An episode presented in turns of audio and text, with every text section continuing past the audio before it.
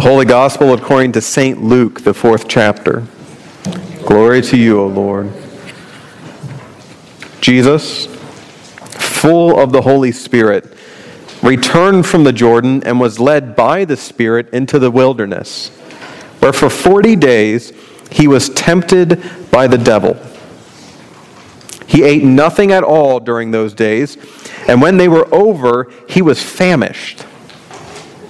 The devil said to him, If you are the Son of God, command this stone to become a loaf of bread. Jesus answered him, It is written, one does not live by bread alone.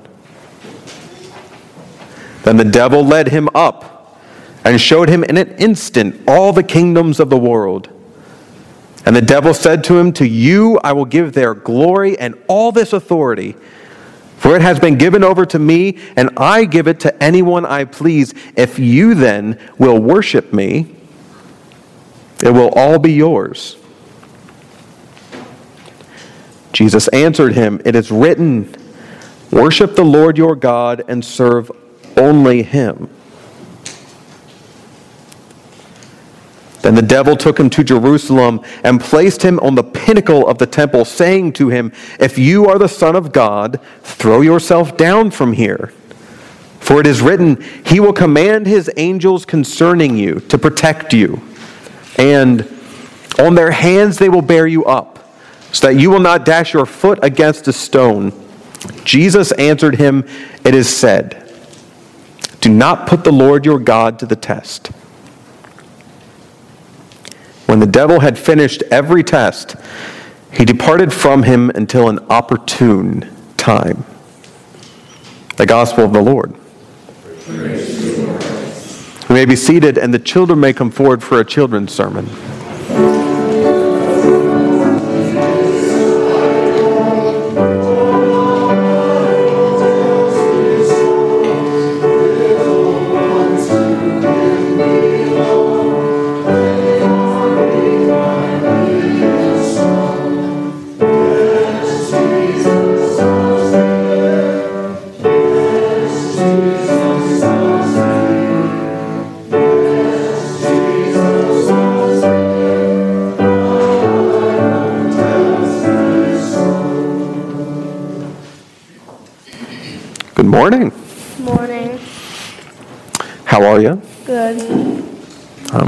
Anybody tired?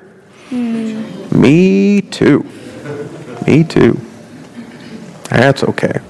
I'll be happy when there's more light this evening. Yeah. I've got a question for you. Does anybody know what it means to be tempted?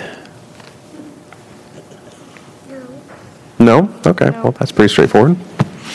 All right, to be tempted means that you kind of want something, you want it, but it's not necessarily the best for you. You see, if you want something that's good, we don't call that temptation. But if you want something that's not the best for you, more specifically, if you want something that maybe God wouldn't want you to do, that's temptation. You want something that's bad. Do you ever have that feeling of wanting something that God might not want you to do? Or wanting something that God might not think is good for you? Are you ever tempted? What kind of things tempt you? What kind of experiences tempt you?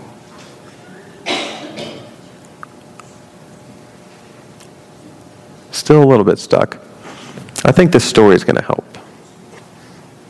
In today's gospel, Jesus and the devil, the devil being a character or a thing that seems to go against what God wants all the time. Jesus and the devil are talking with one another. And over and over again, the devil is trying to tempt Jesus. And Jesus has a lot of different responses, but I think that we can summarize Jesus' response in what Jesus is saying and this isn't what God would want me to do. So I want you to hear the story again, but I want you to hear it with those words, okay? Here's the story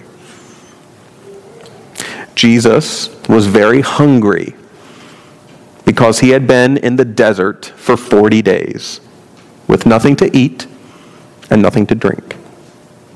If you went 40 days without anything to eat or drink, you'd be pretty hungry and dangerously thirsty, right?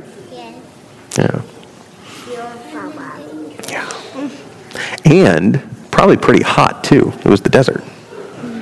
So, Jesus was hungry and thirsty and tired and hot. And Jesus heard from the devil when he was hungry and thirsty and hot and tired. Jesus heard from the devil, You know what? said the devil. You could make these stones into bread, then you wouldn't be hungry anymore. And Jesus said to the devil, I don't think that's what God wants me to do. And then the devil took Jesus to see all of the powerful things in the world in an instant. All the power you can have, all the money you can have, all the political power you can have, all the unofficial power you can have, all of it. All the power. And the devil said, I'm going to give all of this to you. But you have to worship me. And what that means is you have to make everything you do, your heart, your mind, your body, and your soul, all of it, you have to make it all about the devil. And Jesus says, I don't think that's what God wants me to do. And then finally, the devil took Jesus to the top of the temple. And the temple was kind of like their church at the time. So imagine Jesus is on the top of the steeple, and the devil's with him. And the devil says, You know what? Even if you jumped off of this, God would save you. Because God said God would save you. And Jesus says, I don't think that's what God wants me to do. Yeah. You see, temptation, it comes down to what God wants us to do. It's really easy to have stuff that we know God wouldn't want us to do, like be selfish, like just take things for ourselves and not think about other people, like not listen, like only try to get our own way. It's really easy to be tempted by things that God wouldn't want us to do. But every time, Jesus just kind of says, you know what, I'm going to think about this for a little bit. I'm going to try to do the things that God wants me to do. That's kind of what our whole lives are about. About thinking for a little bit and trying to do the things that God wants us to do. Now, just so I can do good at this, what do you think God wants me to do? What kinds of things do you think God wants me to do? Say it again. Tithe. Tithe? Wow. Yeah. I did not pay anyone to say that. That's great. Yeah. Be kind. Yes. What other kinds of things does God want me to do? Yeah. And most of your family. Be nice to your family. Just my family? Everyone. That's right. What else? Um, if, if your mom or dad ties, ties your shoelace, that's nice Ties. There you go. That makes more sense. And tie your shoelace, too. I'm going to go with both answers. Both are good. What else? Clear. To have fun, maybe? To laugh with one another? To bring good things? Yeah. Say please and thank you. Just be polite. To be good to one another. We always say the fruits of the Spirit, right? Have you ever heard of those? These are the fruits of the Spirit. These are things that mean this is what God would act like. And they are love, that seems like a good thing, joy, peace, patience, kindness, generosity, faithfulness, gentleness, and self control. These are the things God wants me to do. If you mess up, and you're going to mess up, God loves you very, very much. You can always start over. That's right. You start over again and again and again. That's right. And you always try to do these things. In every moment of life, you say, Does this, Is this what God wants me to do? And if it's not, you don't do it. And if it is, you do it. Does that make sense? Kind of. That means you're right on the money because it only kind of makes sense to us too. But try. Try your best. Okay? All right. Should we say a prayer? Mm-hmm. Let's say a prayer. Jesus, you are very kind to us and you love us very much. We ask that whenever we're tempted, whenever we think we might want to do something that would go against you, that you would help us, that you would help us to do the things that you would do, that you would help us to love and have joy and peace, patience, kindness, generosity, faithfulness, gentleness, self control. And that in all things, you would be near us. In Jesus' name we pray. Amen.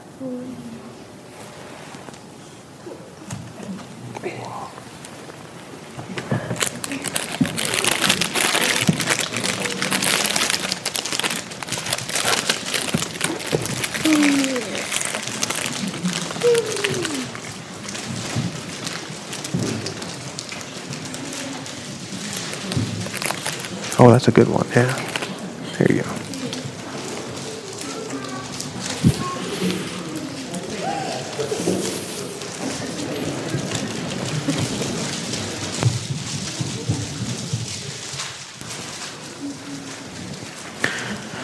In the name of Jesus, amen.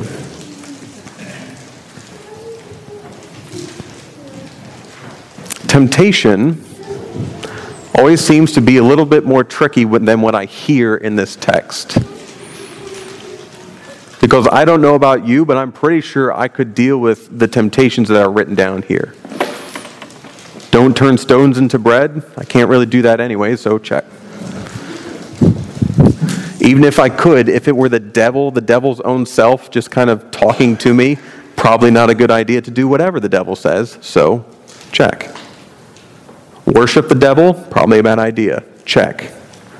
Jump off the top of a building? I don't want to do that anyways. Check.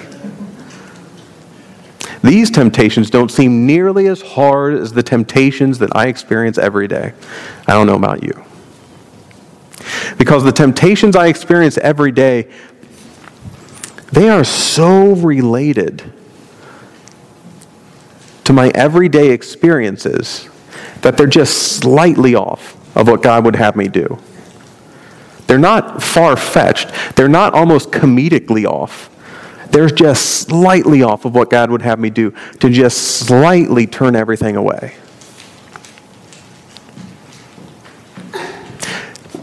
I know I've used this example, and it's probably been three years ago, but I think it holds up. Have you ever played an instrument? A wind instrument, yeah, brass, wind, strings, any instrument. You know that the first thing you do when you play together in a group is what? Tune. Yeah, you tune. And I can't tell you the number of times I saw my director say, okay, we're going to tune now.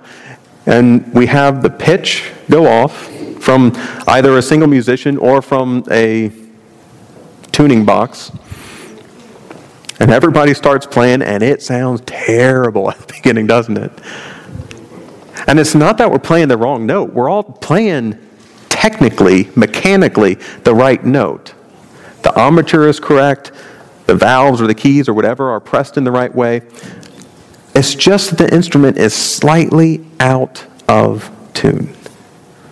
And so we don't make a huge adjustment, we make a small adjustment so that now we're all in the right spot.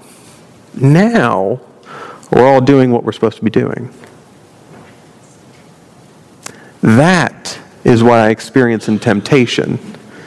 It's not that I'm playing a whole different note, it's that I'm trying to play the note and then temptation takes me just slightly out of tune.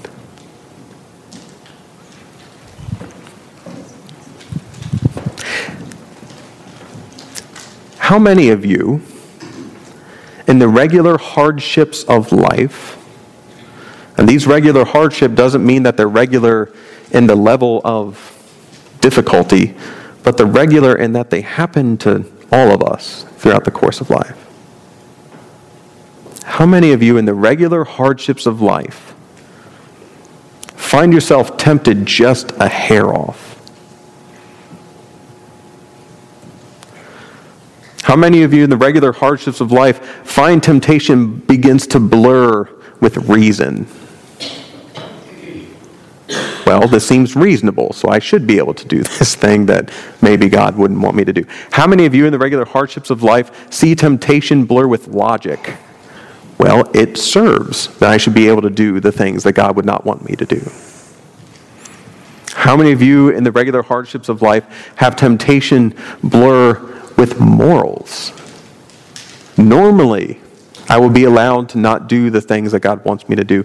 How many of you in the regular temptations of life have temptation blur with either tradition or not tradition? Either tradition, this is the way we've always done it, so I need to be able to do it this same way the whole time, or not tradition, this is something new and exciting and different, so I should be able to veer off and do something new. This temptation, it's never as comedic as we see it in this text. And by comedic, I mean blatantly obvious. Temptation is so artfully woven with the things that we trust our own logic and our own intellect our own morals and our own traditions and our own political leanings and our own spiritual leanings and everything else. Temptation is woven so tightly inside of those that it is super easy to find ourselves out of tune with what God would have us do.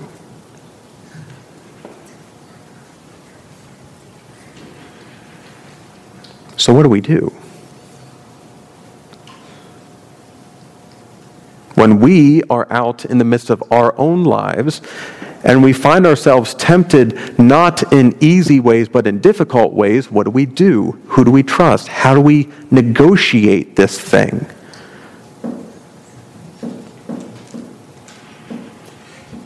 I think the very first place we go is where Jesus went. And it's the Word but it's the capital, W word. It's the word, but it's not just prop open the Bible to any particular place or any wanted place and read the thing that you want to read, because even the devil can do that.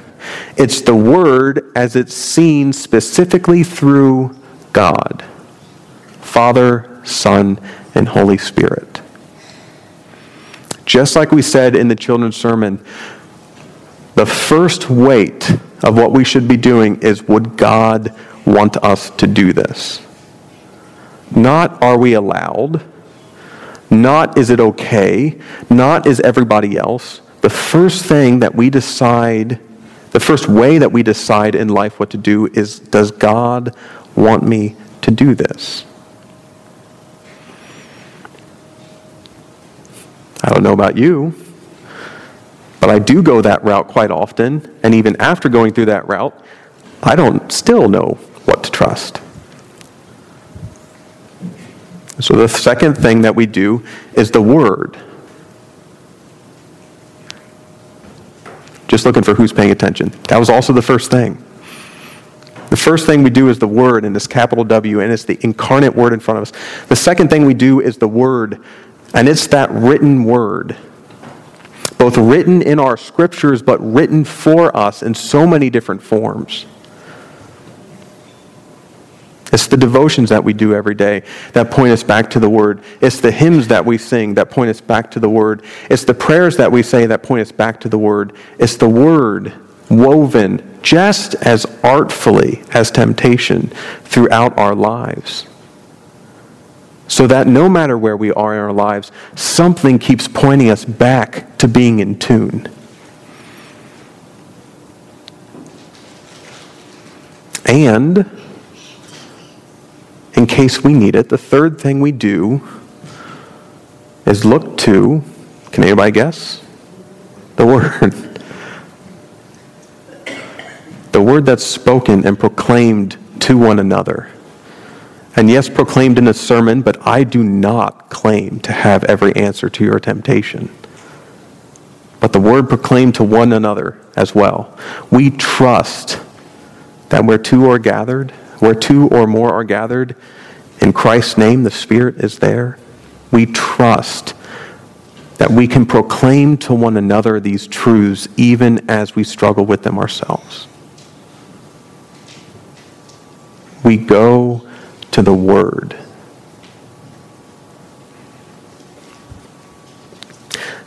So I want you this week, this lifetime, but this week in particular, to f- pay attention, focus on what is tempting you. Not just on the action of what to do after the temptation, but notice specifically what's tempting you, what's pulling you just a little bit out of tune to the point where you're not quite in line with what God would want you. What is doing that? And then I want you not to trust your own actions, but I want you to go to the Word. I want you to imagine and think of the God you have known throughout your life. And what would that God do? Then I want you to go to the Word. I want you to read that Word, and I want you to hear that Word in your Bibles, in your devotionals, in your hymnals, everywhere else that you encounter this Word. And I want you to pay attention. What is that God doing? And then I want you to go to the Word. I want you to talk to your fellow brothers and sisters that are proclaimers of this word and trust one another with it. And I want us to find together that God has not left us alone in temptation. That the Holy Spirit that breathed us into this point in our lives will breathe us out of this temptation again that God is there, always present. So, what's tempting you? God be with you as you pay attention to your temptations. God be with you as you search for the Word. God be with you as the Holy Spirit moves you out again. God be with you. Amen.